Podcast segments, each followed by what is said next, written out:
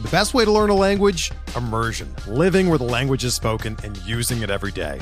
But if that's not in the cards this year, you can still learn a language the second best way, and that's with Babbel. Be a better you in 2024 with Babbel, the science-backed language learning app that actually works. Don't pay hundreds of dollars for private tutors or waste hours on apps that don't really help you speak the language. Babbel's quick 10-minute lessons are handcrafted by over 200 language experts and help you start speaking a new language in as little as 3 weeks. Babbel's designed by real people for real conversations, and their tips and tools are approachable, accessible, rooted in real-life situations and delivered with conversation-based teaching so you're ready to practice what you've learned in the real world. Here's a special limited time deal for our listeners. Right now, get up to 60% off your Babbel subscription at babbel.com slash bluewire. That's 60% off at babbel.com slash bluewire, spelled B-A-B-B-E-L dot com slash bluewire. Rules and restrictions apply.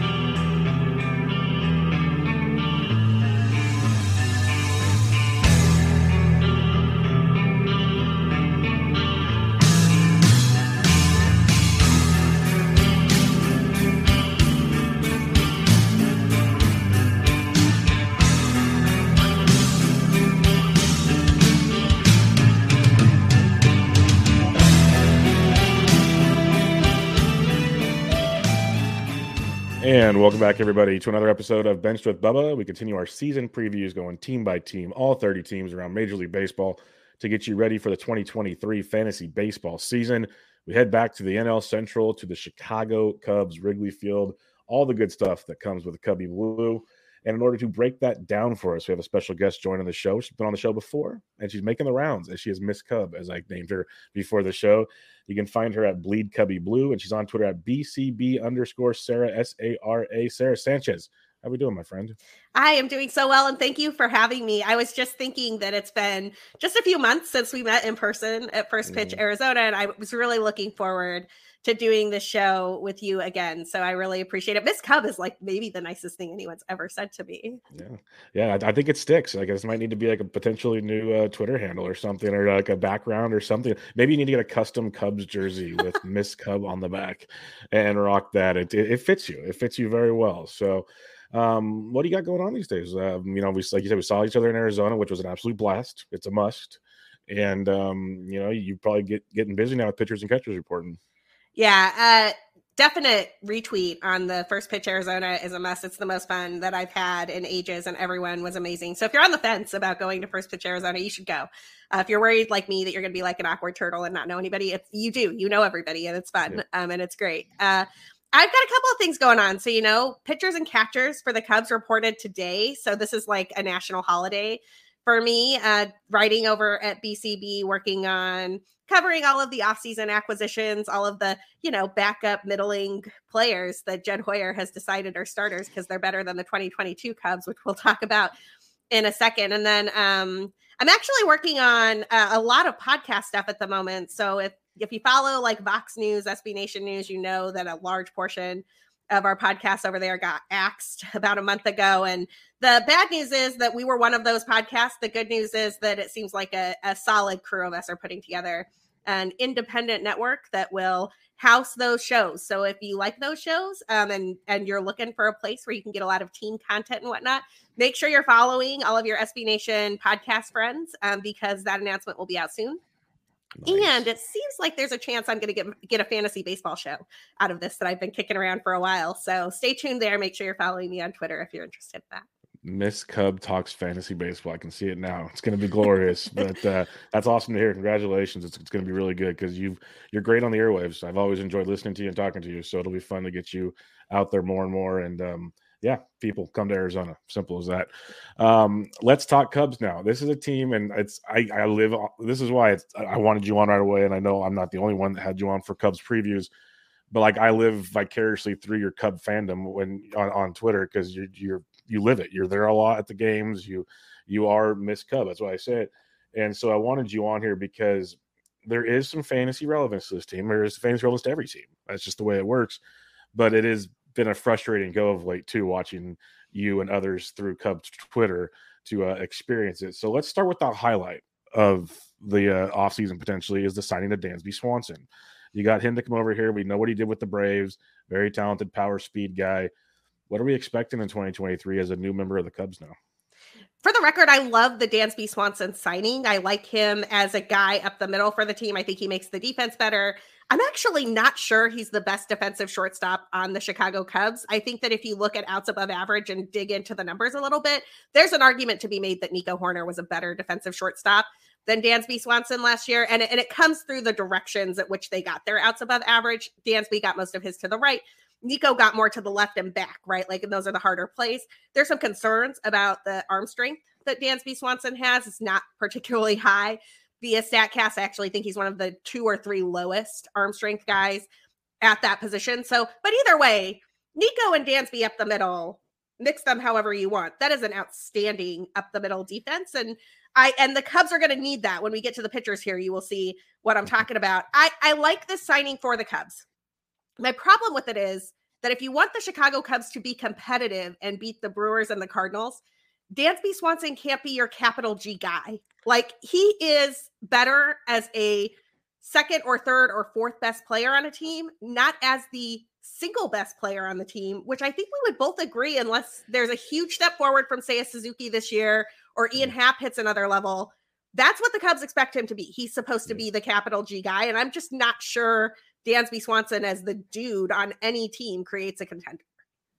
Yeah, I'm with you there. It's going to be real interesting to see how that uh, that plays out for Dansby. I didn't even think of it that way, but it makes sense. He's technically the I like these, the capital G guy. I like that a lot. He is he's supposed to be the face of the Cubs essentially. Like he's what uh, you know Willson was last year. What you know Javi and the crew's been in the past. He's that guy. So it will be interesting to see how that plays forward um, for the Cubbies this year.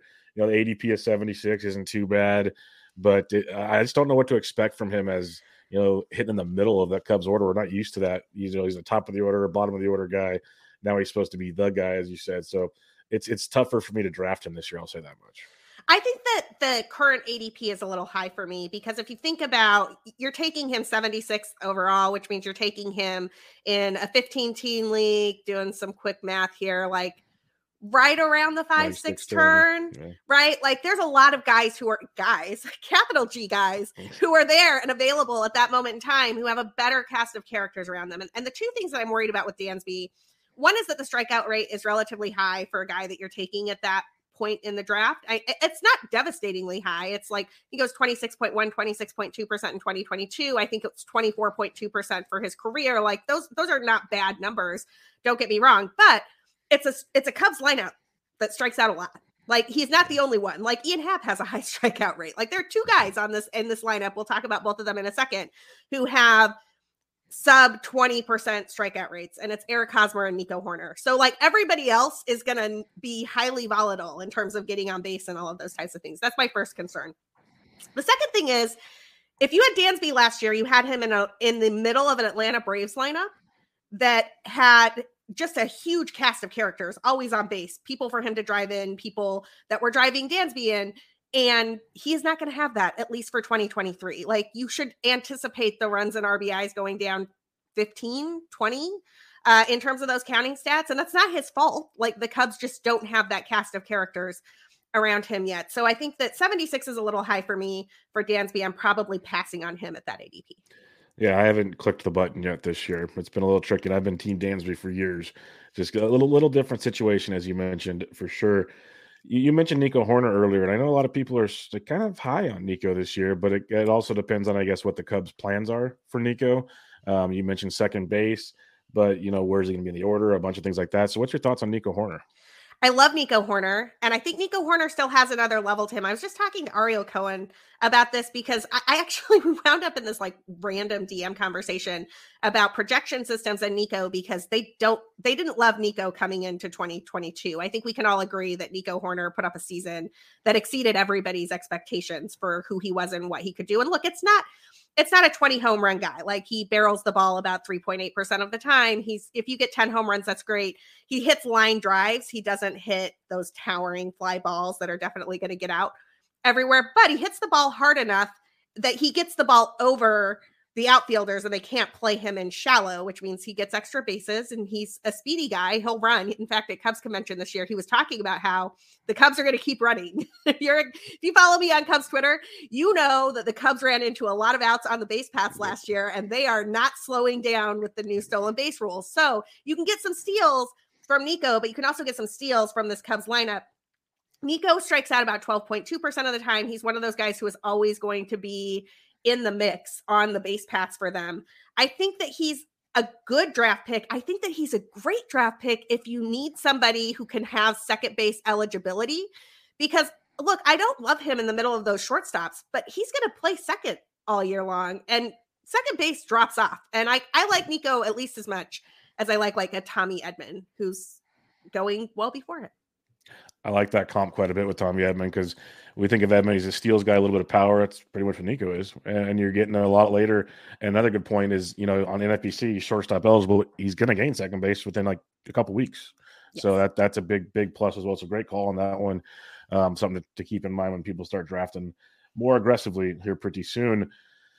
Ian Happ, man, I felt for him and Willson last year. So felt like they both were going to get traded, and they didn't get traded, and that's just a roller coaster of emotions. And then I just like Ian Happ in general. I think he's a fun, good player, but he it seems like I think there's another level, but we don't know if he'll get to that other level thing with with Ian Happ. So, what's your thoughts on him in 2023, which is likely his last season with the Cubs? Well, a couple of thoughts. The first is that as of this moment in time, we are recording on February 13th when pitchers and catchers report for the Chicago Cubs. Ian Happ is the everyday left fielder for the Cubs. And also, 2022 was the best single season that Ian Happ has ever put together. He's another one of these highly volatile guys because he mm-hmm. has a mm-hmm. strikeout rate that occasionally like balloons up towards the 30s and then he starts reaching for pitches and he hits ground balls all the time and it's just, he's one of those dudes, right? 2022 was by far his best season. His trade value will never be higher than right now. Jed Hoyer last fall said that he not only doesn't want to negotiate extensions in the season, he doesn't want to negotiate them in spring training, which okay. means the clock has basically already started on like why hasn't Ian Happ been extended? And despite what Hoyer has said about like, oh yes, we want to extend Happ, we want to extend Nico, blah blah blah blah blah. Like, show me an extension. Yeah. You have not done an extension with any of these dudes. And the Happ one doesn't have rumors about it right now. It does not look particularly close. If that extension isn't done by the time the Cubs start playing spring training games on February 25th, I think I would look for Ian Happ to be traded.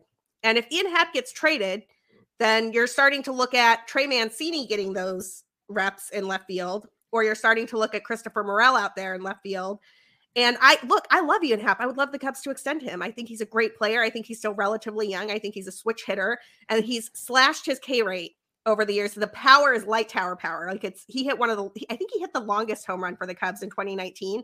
That was a team that had Kyle Schwarber on it. It was a team that had Willson Contreras on it. Like those dudes can mash. And Ian Happ hit a ball farther than all of them. And also, I am not sure why Jed Hoyer wouldn't trade him before opening day if he doesn't have an extension done within the next 10 days.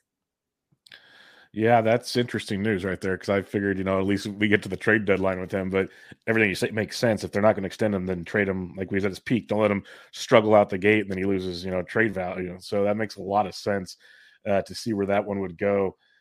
And then that just takes into account where does he get traded to? How does that affect his fantasy value? There's a lot of questions to be had with Ian Happ, which makes it harder and harder to probably draft Ian Happ right now with so many question marks in play. So yeah, we'll see. The strikeout rate has dropped, which has been great to see with him. The average kind of bounced back a little bit last year, but yeah, not knowing where he's going to play is a very interesting uh, situation to be in. That, that's interesting.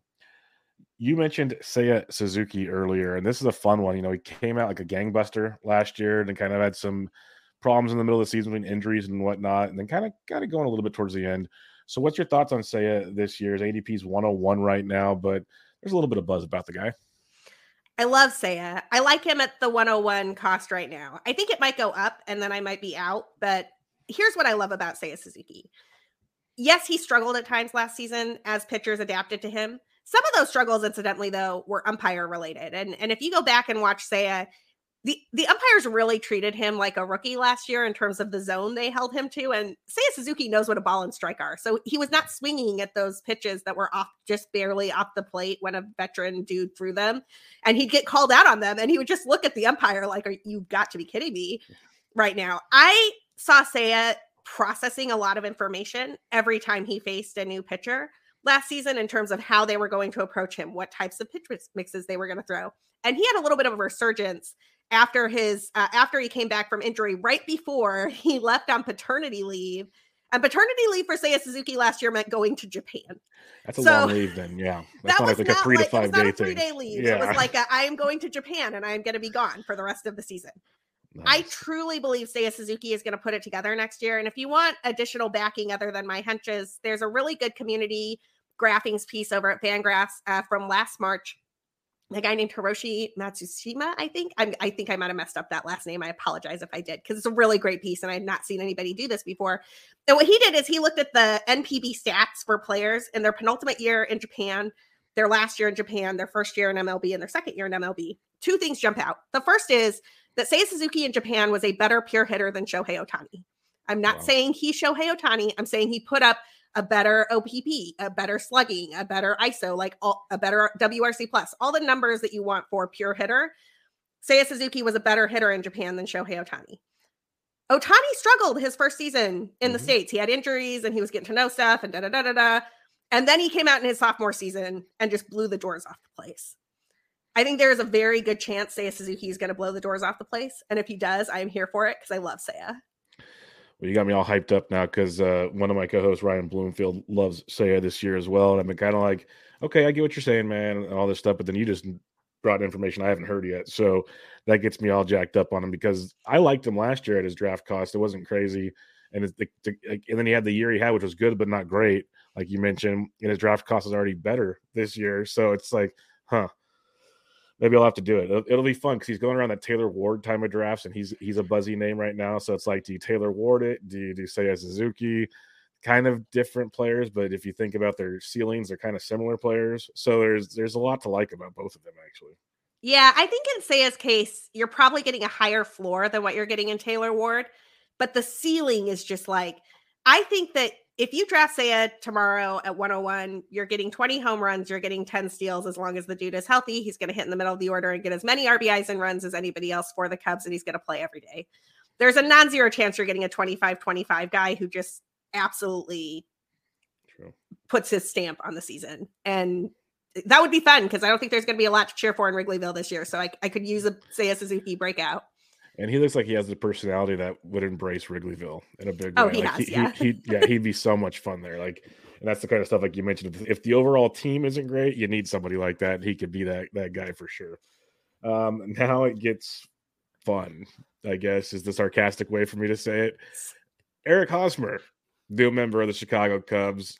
I'm not even a Cubs fan, and I felt bad when the Cubs signed Eric Hosmer. Now, twofold, and I, I know you'll mention this later. He is a good defender very good defender at first base, and that gets kind of underappreciated in most fantasy roles about first base position. Other than that, though, what's your thoughts on Eric Hosmer? So when I was writing up the Eric Hosmer signing, a friend of mine uh, was chatting with me and was just kind of like, "Hey, what are you doing?" And I was like, writing up Eric Hosmer signing with the Cubs. He's like, "I'm so sorry." it's just like that is exactly right because Eric Hosmer is that dude who's just slightly above replacement level, but you can't get excited about it. I mean, Eric Hosmer epitomizes a lot of what I think the Cubs have done this year. They have made marginal upgrades on a lineup that was terrible, and they want us to get excited about that. And it's very difficult to get excited about like you turned Alfonso Rivas and Patrick Wisdom into Eric Hosmer, and I'm supposed to care. Like I I don't care really. Yes, he's better than Frank Schwindel, I guess. Yeah. Um the the glove thing that you mentioned is interesting because Hosmer has been known as a good defender. Defense is actually not the place where he's an upgrade relative to the 2022 That's Cubs. Rivas true. was pretty good over there. Now he couldn't hit, but he was a good defender, right? Like Eric Hosmer is actually a defensive downgrade for the Cubs, but an offensive upgrade for the Cubs. I think he's fine. I think that if Matt Mervis is actually ready to play and shows us that in spring training, Eric Hosmer's days are numbered. I also think that Eric Hosmer screams the type of dude that Jed Hoyer and David Ross like. He's yeah. a veteran guy who knows how to win and da da da. And like I'm just I can picture David Ross just penciling him into lineups while he's hitting ground ball after ground ball after ground ball, and I, the fans are just tearing our hair out, wondering why Eric Hosmer is playing today. Hey, maybe no shift will do him well with all those ground balls. We'll see. We'll see. I don't know. I, I, I feel I feel bad because if you look at like Hosmer's numbers, he can hit for a decent average, hit you a lot of doubles and stuff, but that's not what you want. That's like when you have Matt Mervis sitting there that can hit 45 home runs. like, like that's what you want. well, and like it's not like this team is competitive. It's exactly. not like if Matt Mervis spends some time in AAA, the Cubs are gonna play themselves into contention. I mean, I suppose the Cardinals could collapse or the Brewers could collapse or like baseball get a baseball. Crazy things yeah. can happen. But like, does anybody really want to see Eric Hosmer getting plate appearances over Matt Mervis? We saw what Matt Mervis mm. did mm-hmm. across three different levels of the minors last season. He cut his K rate and increased his power when he went from high A to double A. He did it again when he went to triple A. And when we saw Matt Mervis in the Arizona Fall League, there was a moment where he had seven home runs and six strikeouts over the entire Arizona Fall League. And that is yep. that is stupid. That is just let the dude go play against mm-hmm. real hit, real pitching in Major League Baseball, and let's see what he can do.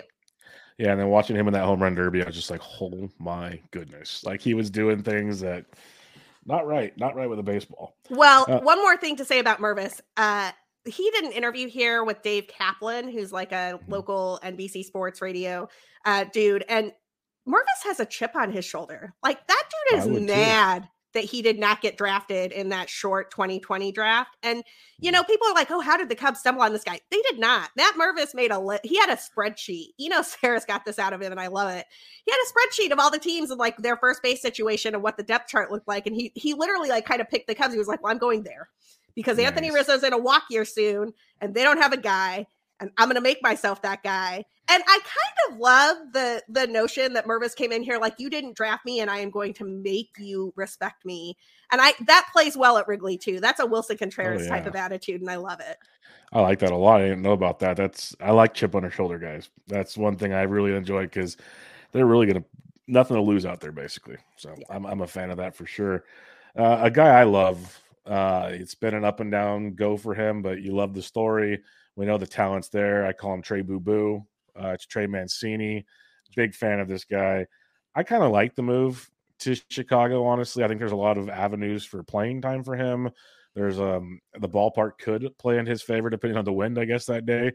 But uh, what's your thoughts on Trey Mancini? I know I, I, don't expect him to be the 30 plus home run guy he once was going to be, but I think he's still kind of be serviceable. He doesn't cost a lot come draft day.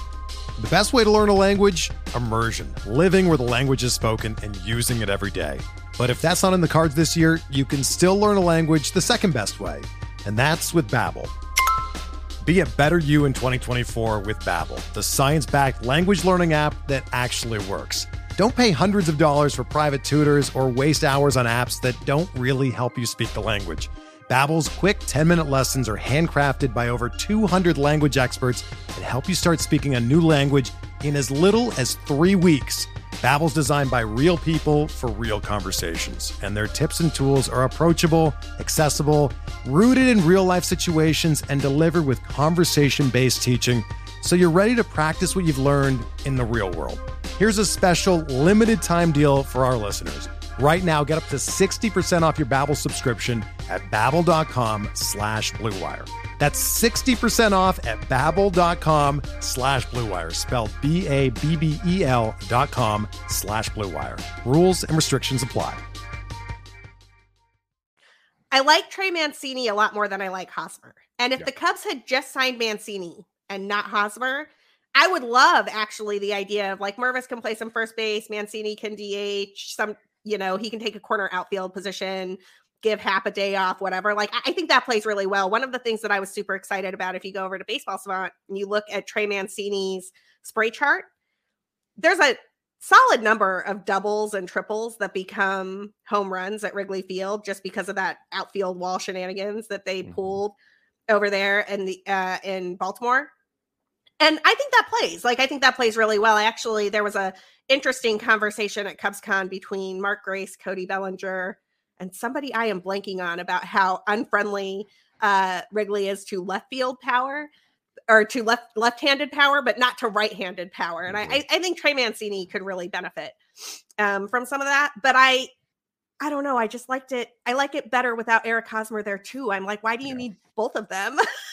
I agree. Uh, that was the confusing part, but maybe it kind of prelude, uh, goes to the Ian Happ trade potentials and and other things you mentioned that Hoyer's already putting his ducks in a row to uh, to, to do the situation. And yeah, the the Orioles shenanigans is annoying. Um, you know, X home runs aren't the end all be all, but they're kind of a an interesting thing to look at. And he led baseball with minus seven differential between home runs and X home runs.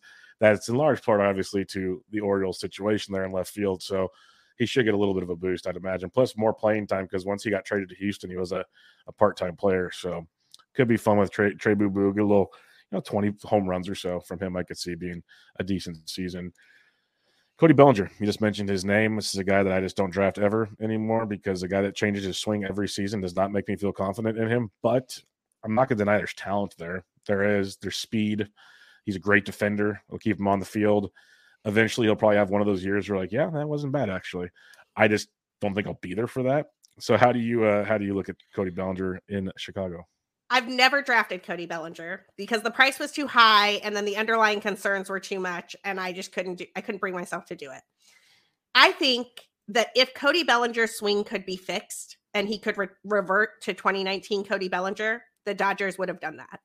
I, I, I don't trust the Cubs to fix a swing that the Dodgers couldn't fix. Now, that said, there is that interesting video that you, you have from Cody Bellinger, like doing some driveline work and Arizona and he's like hanging out with Matt Holliday and he's like, you know, hitting hitting what look like looks like great contact. Everything looks great.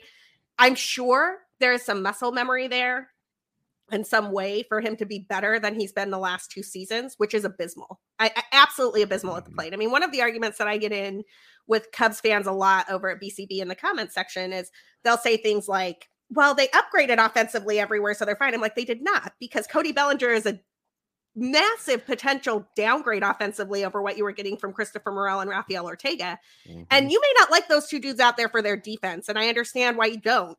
But Cody Bellinger comes in with a WRC plus of 67, and you're going to miss Christopher Morel playing center field, right? Like it's almost like they upgraded at second, downgraded massively at catcher, and it's a big question mark in center field as to whether Cody Bellinger is 2019 Cody Bellinger or 2022 Cody Bellinger or something in between. And so I am not all that confident about him getting every day at bats for the Chicago Cubs. The the glove will play. I will say this. He will never have a better incentive to put it all together one more time because it's oh, a one-year deal and the Cubs are going to let him play it out. And so this is his shot to reestablish value. And if he blows it, he's going to hit free agency and he's not going to have very much value. So Godspeed, Cody Bellinger. Go reestablish your value and bring the Cubs some trade chips. Yeah, you you nailed one thing I completely like really really really agree with is if the Dodgers couldn't fix this, who's gonna fix it? Um, I, I don't root against any players. Like I'm hoping he figures it out for him because he was a good ball player at one time. But man, it's broken. It's broken for sure. Yeah, I have to just mention this because it blows my mind. Like back in the day, we Cubs fans were all excited. We're like, we're going to get Bryce Harper. It's going to be incredible. The core is going to live forever. And then the Cubs were not in on Bryce Harper because they couldn't just possibly bring themselves to afford that type of contract. In 2023, the Cubs will pl- will pay 39 million dollars for Jason Heyward and Cody Bellinger. The Dodgers are going to try to fix Jason Heyward.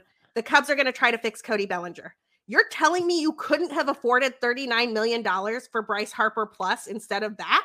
Like, come wow. on. And does anyone believe that the Cubs can fix Cody Bellinger more than they believe the Dodgers can fix Jason Heyward? Just throwing it out there because right now Trayce Thompson is getting a lot of playing time for the Dodgers in center field. Yep, yep. Wow, that is uh, some deep stuff right there. Oh man, that'll lead a Cubs fan of Wrigleyville early. Um, Christopher Morel. This is the name I know you're very pumped on, and I like hearing this because can't remember it was James Anderson or someone I heard recently talking about him. And I was I loved Morel in the past, so I was kind of like didn't know what to expect. And I started drafting him recently. So I'm a fan of what we could get here. And uh, what do you like on Christopher Morel for 2023? I like a bunch of things about from Christopher Morel. And and I'll be real honest about what the downside is potentially. So Christopher Morel came up. He was not supposed to come up. He bounced from double A to the majors. He started his career with the Chicago Cubs with the longest on base streak in the history of the franchise. Yes, going back to like the 1800s. The guy he eclipsed there is a player named Willson Contreras, who had the longest on base streak to start his career for the Cubs in 2016 when he came up. Christopher Morel then got a little bit exposed. Breaking stuff and off speed stuff, he struggled against them. I'm not going to lie. But here are some numbers for Christopher Morel that should make any fantasy baseball player want to take a chance on him at his draft cost. His sprint speed is in the 88th percentile. His barrel rate is in the 91st percentile. His max EV is in the 88th percentile. His arm strength is in the 99th percentile. Those are not just skills, those are loud skills. Those are, this is a five tool player who got exposed against breaking and off speed stuff when he came up straight from double A. He is 23 years old. He's going to turn 24 during this season. If he gets playing time, there is a non zero chance that those skills translate to not just a good baseball player, not just an everyday utility guy. Those skills translate to like Julio Rodriguez level skills. Like if you look at those percentiles on everything else, and I'm not saying he's Julio Rodriguez, so don't don't be like he should go five overall or something. That's not what I'm saying. I'm saying if you can get draft a guy in the 200s or 300s who has those types of skills, you should take a chance on it. Because if he maxes out, he's going to max out to a 2020 guy, and you're going to get that so late in your drafts. Yeah, he's got an ADP of like 267 right now, which I absolutely love. He's second base outfit eligible. Hint, hint, he's probably going to become third base eligible too. So that's another plus. Like there's a lot to like about Christopher Morel the more I dug into him this offseason.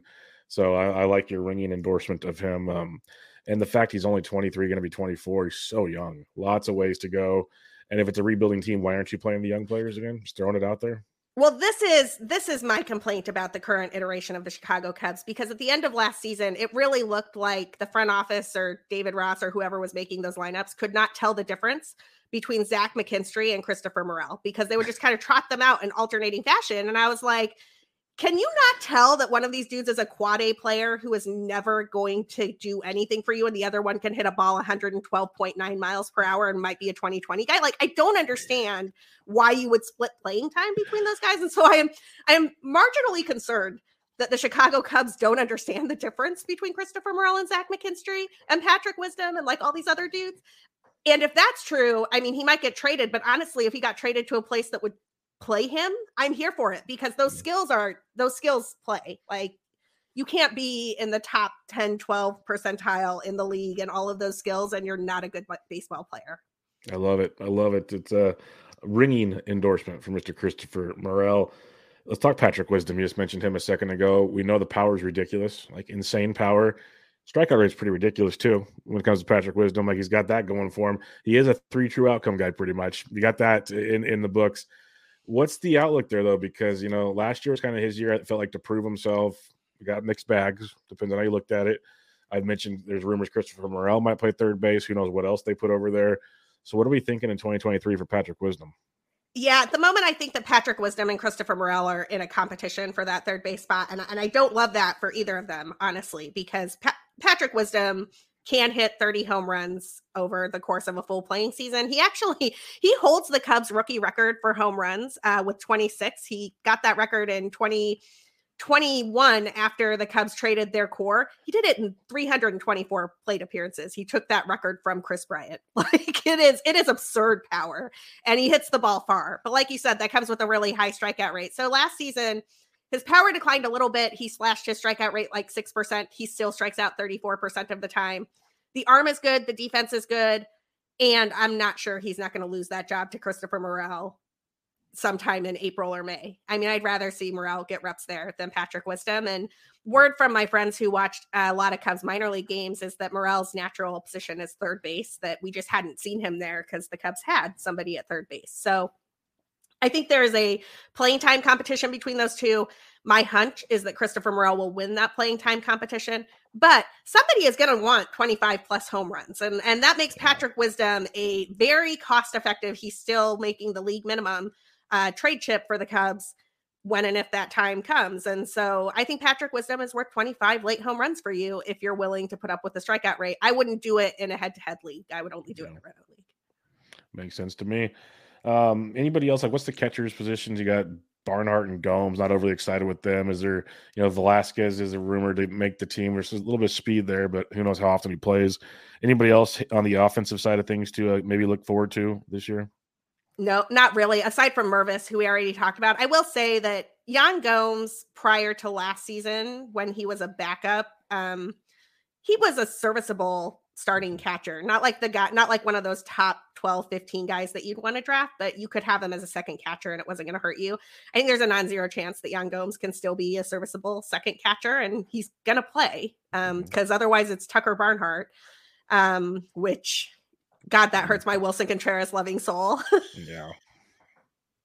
Yeah, no, I, I love uh, I love Yan Gomes. I was kind of mad when they signed Tucker Barnhart. To be honest, I was like, yeah, just let Gomes do it for a year while they figure things out in Chicago, and go from there. But We'll I think they wanted to sign Christian Vazquez, and I think that they offered Christian Vazquez the same deal that the Twins offered him, and Vazquez chose Minnesota. So that tells you what players think about the current iteration. Yeah, I, wasn't going to say they would. I guess that's uh, kind of writing on the wall right there.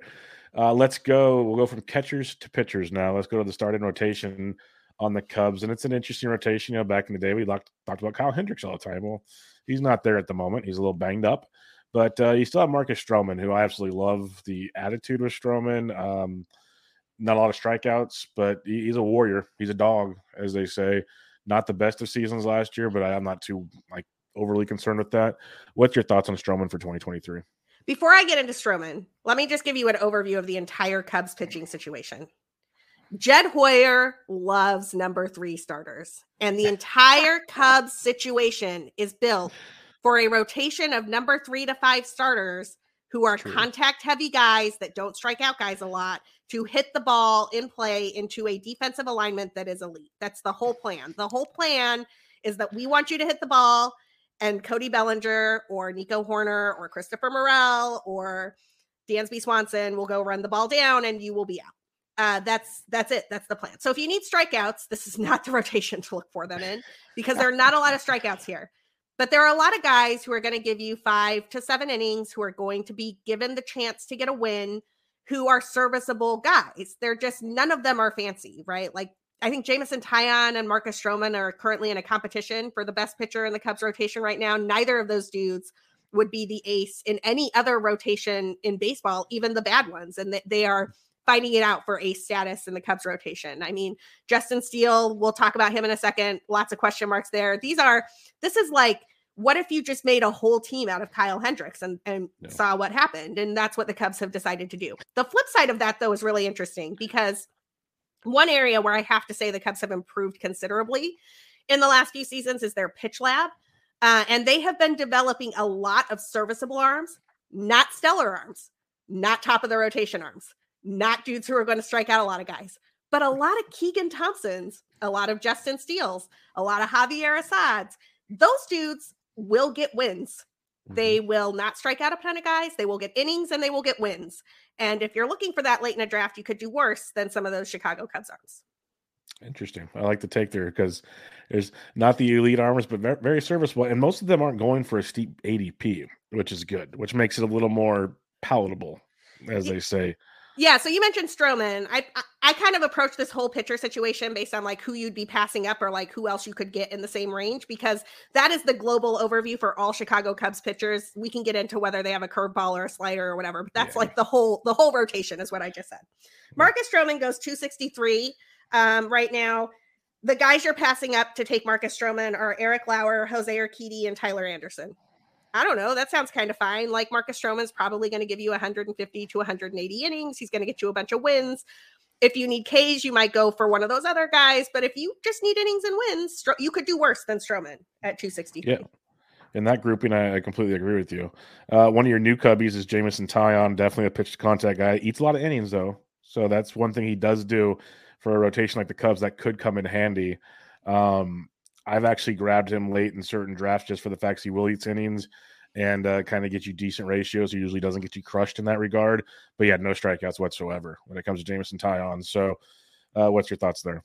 Yeah, exactly the same. He's going 247 right now. You're passing on Frankie Montas, who I have a bazillion question marks on at the moment because yeah, of his shoulder issues. He's I'm a do not out. draft for me right now. Do yeah. And Hunter Brown, who's an intriguing arm, and I could see why you might want to take a chance on Hunter Brown instead of Jameson Taillon. But if again, you're looking for innings, you're looking for wins, you could do a lot worse than Jameson Taillon. I will say this. The one thing about all those Cubs pitchers being pitched to contact guys and their defense being elite means that I, I think this entire rotation could outperform their FIP. That's so true. if you're looking at their numbers and you're like, oh, but their FIP is this, da, da, da, da, I, I, eh, I think that this entire rotation could and should outperform their FIP as long as that defense is healthy. That's a good point. Uh, Justin Steele, this is a guy I grew to love in a big way towards the end of last season. I love what he's got. Two pitches. Some people frown upon that. I don't care in this era of baseball. Uh, just he knows how to use them. That works for me. You mentioned there might be some question marks about him though. So what do you got on Justin Steele? Well, the question marks for what you just said. It's two pitches, it's a slider and a fastball, and he's just very good at how he deploys them. I like Justin Steele a lot more than the numbers say I should. I like mm-hmm. listen to Eno talk about him and how the pitches aren't good enough and there's not enough of them and this, that, and it shouldn't work and it shouldn't work. And then I think that's true. And I just watched it work. Yeah. And I have watched Justin Steele not just get out of a lot of jams, but like be given the opportunity to get out of a lot of jams. So towards the end of last season, the thing I really liked was that David Ross would leave him in with two guys on in the sixth inning and a one run lead to see what would happen. And Justin Steele would get out of it. So it's he's taking advantage of the opportunities that he's given. He's a pretty gritty guy. That's that slider is really, really good. Um, and so if you can get over the fact that it's only two pitches, he's going to get a lot of running room. One thing I will say about Justin Steele is that last year he kind of ran out of gas, uh, and it was his highest career innings ever at 119. So I doubt the Cubs let him go well over 150. Yeah, no, I'm with you there. You're not expecting the moon, but I think there's a lot of upside there compared to like I'm with you. Like Eno says those things all the time. I'm like, yeah, but he's doing it. Sometimes the numbers aren't everything. They and usually Eno's numbers are legit. Like I've, I've talked to Eno about it live in, at the barf drafts and stuff. Like eh, there's certain times where you just got to kind of watch what you see on the field and go, "This is what's happening." I don't know how to explain to you. This is what's happening. Well, and the guys you're giving up to draft Justin Steele are the same guys. It's like at 277, you're going to take a chance on Ranger Suarez or Justin Steele. You're going to take a chance on Justin Steele or Bailey Ober. I kind of like Justin Steele more than both. I like Steele. I like Steele all those for sure. Uh, Drew Smyly's back in Chicago, and he had a run last year where he was very vi- fantasy viable for a bit. Like it was very fun to watch Drew Smyly, especially in 15 team leagues. There's a definite upside there. And you mentioned the guys he's going next to. I'll take Drew Smyly over both of those guys right now. So um, I think day. I think his ADP goes up personally. But um, what's your thoughts on Smyly?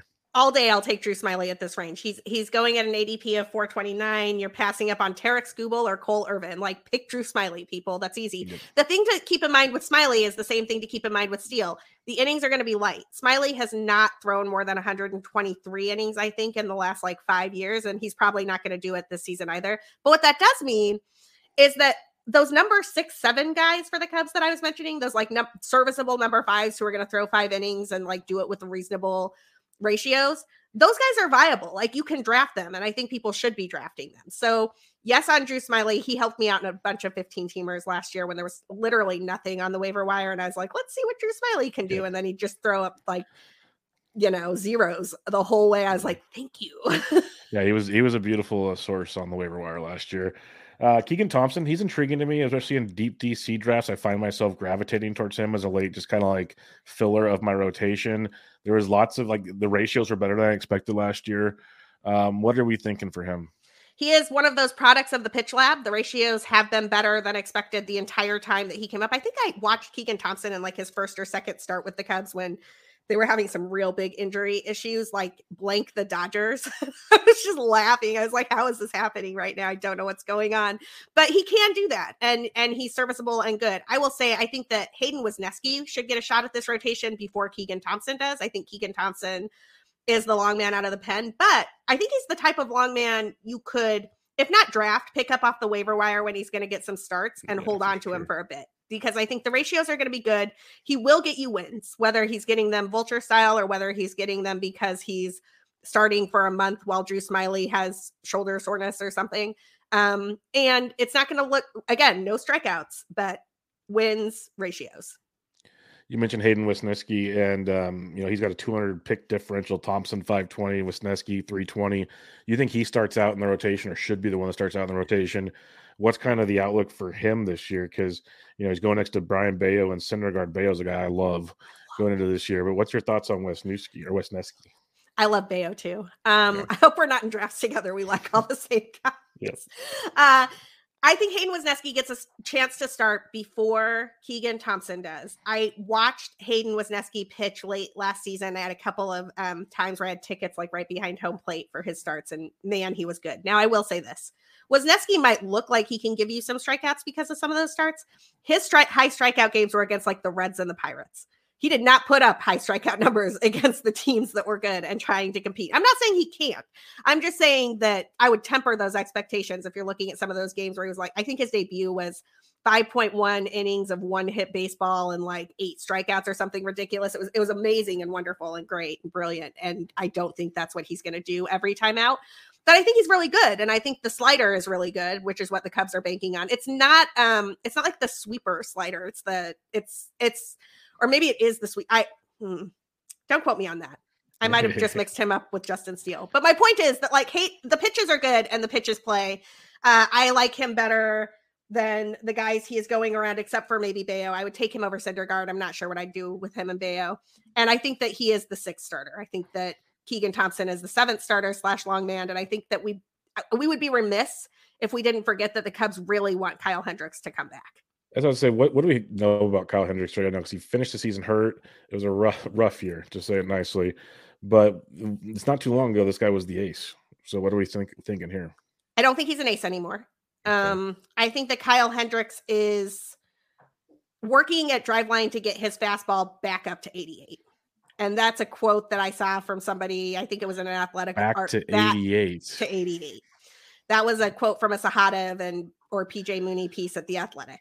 So, look, Kyle Hendricks can be effective with a fastball at 88 because he plays it off that changeup and the changeup's really good. And he's got a curveball that's pretty good too. And so he can be effective if he can do that. But I get real nervous when I hear that a guy is trying to get his velo back to 88. So I, I would watch what he's doing in spring training, see if he's pitching at all.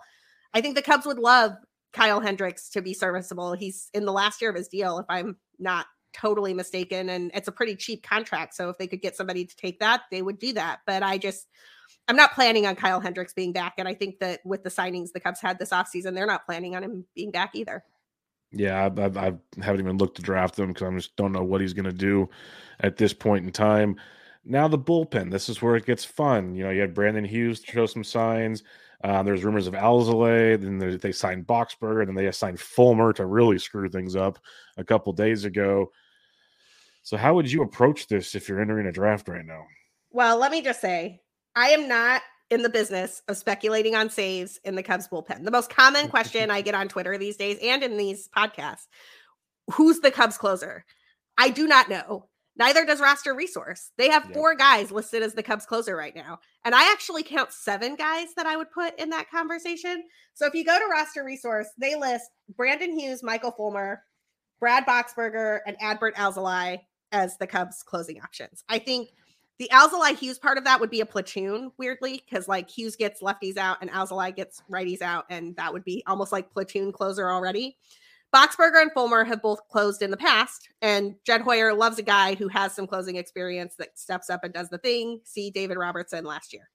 Yep. Uh, there are some other options though that are also intriguing. Jeremiah Estrada has a live arm. Like if I was just looking at a guy who has the stuff that could close and I wanted to see what happened, Jeremiah Estrada might be that dude. They also signed Julian Mayweather, Merryweather. Mm-hmm. That is probably the best pure stuff guy in the pen. And I've heard people who are like, love pitching stuff think that Merryweather is going to get a shot here. They also have Codi Heuer on the IL, and he was a re- part of the return for the Craig Kimbrel trade, along with Nick Madrigal, God help us. And Codi Heuer is supposed to be back May or June. And that dude can throw. Like if he's healthy and can do the thing, I think he's actually the guy that they would want to put in that situation. And I have just named all of those dudes, and I did not talk about the guy who had the most saves for the Cubs in 2022, Rowan Wick. So I True. Like throw a dart, man. I don't know. Like I think this is a closer by committee situation, and it might shake itself out sometime in March or April. But like honestly, I'm looking for saves somewhere else. Smart move, smart move indeed. Um, they'll be there somewhere, but it's it's a tricky one. Like when they signed Fulmer, just made it even worse in the grand scheme of things. So we'll see how that plays out. Um, any other bullpen arms? You mentioned some good ones there with Wick, Estrada. We talked Hendricks already. Uh, anybody else that stands out to maybe keep an eye on? Well, so I listed some of the guys who I think are going to get those starts when Smyly is on the IL or like Stroman's hurt or whatever is going on. And so I just want people to keep in mind that all of these dudes put up very serviceable ERA, pretty good whip, and they were going five or six innings. So they were getting wins last year. Javier Assad, totally serviceable number five dude. Adrian Sampson came back from Korea, totally serviceable number five dude. Um, we already talked about Wesneski. We already talked about Hendricks, but the Cubs have a lot of these guys right now that they can just bring in and make their number five guy. And then the last guy I'll say who was got a lot of hype last year, I was at his mm-hmm. debut. Don't forget about Caleb Killian. If they have figured out a way to make Caleb Killian back into what he was doing in the minors before he got called up. His first two starts with the Cubs were really, really good. It looked like it was legit. And then something just fell apart. Like you almost watched it happen where he fell apart in like the fifth inning. Uh, the pitching coach came out and talked to him. He got it back for half an inning and then he fell apart again and he never got it back. I, I have no idea what happened there. I'm sure they're working on it in the pitch lab, but Caleb Killian was the big return for Kris Bryant. And if he can get it back together, he did put up some really nice numbers at AAA at the end of 2021. That would be quite interesting indeed. Uh, last but not least, before we rock on out of here, uh, let's talk some prospects. We've talked about Matt Mervis. We all know he's the guy. Hopefully, we see him sooner than later in Chicago. Is there anybody else of relevance when it comes to prospects for the Cubs this season? The key word there is this season. There are a lot of guys who I am interested in in the Cubs minor league system. Well, kind of interested in. Let me let me put this minor league system into perspective a lot of Cubs fans on Twitter will tell you that the farm system is vastly improved and the trades were good. And look at how much better the farm system is. And, and all of that is true. And also, this is not the farm system the Cubs had in 2014 and 2015. That farm system was filled with guys who were who were projected to be all stars. They were like 55 plus value tr- prospects. This farm system is filled with guys who are like 40 plus value prospects those are guys who might be able to play. They might even be able to excel, but the the threat, the floor and ceiling there is is radically different. And so I don't think we're going to see a Pete Crow Armstrong in 2023. So unless you're in a dynasty or keeper league, there's really no reason to go after a Pete Crow Armstrong. I think that the Brennen Davis news that he was dealing with a stress reaction in his back and the, at the AFL, and that's why he got pulled so early is really devastating. Like I was hoping yeah. I'd see Brennen Davis in 2023, and I'm not sure we will. Uh, I, admittedly there's a whole range of ways that a stress reaction like if they caught it really early maybe it's not that bad but if they didn't catch it really early it could be really bad. Miguel amaya was supposed to be up a long time ago. He was the guy the catching heir apparent to willson contreras and he's been hurt a lot and was supposed to play in the fall league and then didn't play in the fall league and so i'm not entirely sure if we'll see miguel amaya in 2023 so all of these guys are interesting if you're in a keeper or dynasty situation but i just don't think they're interesting for this season Sounds like a plan here. Hopefully, Matt Mervis saves the day in that regard.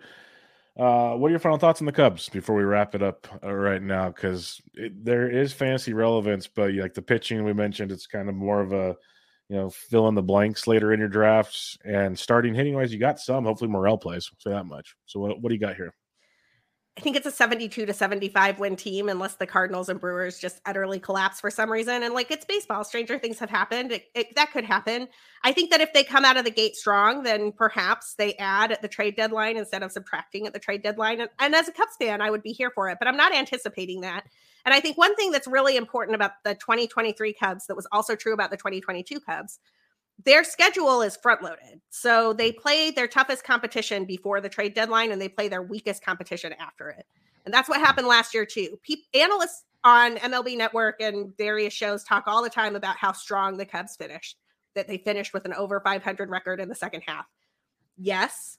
And it was the weakest part of their schedule. They got absolutely beat down by the top of the league. So if they come out strong against the top of the league, I am intrigued. And if not, I think this is still a 72 to 75 win team. And I'm looking for them to trade Cody Bellinger, trade if Hosmer's hot, trade Hosmer, trade Trey Mancini. Like all of these one year deals are, are structured so that they can trade them for prospects in the event the team is not competitive. Well, I hope for the best uh, for your sake. If not, you'll get cheap tickets again, and you get to go watch some Cubs games. Uh, so before we head on out of here, why don't you remind everybody where they can find you and all the good stuff you got going on? Yeah, you can find me at, at BCB underscore Sarah on Twitter and Mastodon and Post and like all the other places. We were really worried that we'd have to all go to in the event that Twitter died. I think I'm on Instagram too, but I'm not nearly as prolific on Insta. Um, but keep an eye there for the next moves on this um, Island of SB Nation Misfit Toys podcast thing because I think we've got some good stuff going on there, including uh, my first fantasy baseball show, which I'm very That's excited awesome. and hope will come. Hope will come out right around baseball coming out at the start of March. That'll be awesome. Everybody, make sure you follow her on Twitter, like you said, at BCB underscore Sarah. Sarah Sanchez, always a pleasure talking to you. Thanks for joining me. I can't wait to do it again sometime. Yeah. Thanks so much for having me. I had a blast. Everybody, this was your Bench with Bubba Chicago Cubs season preview. Catch you guys next time.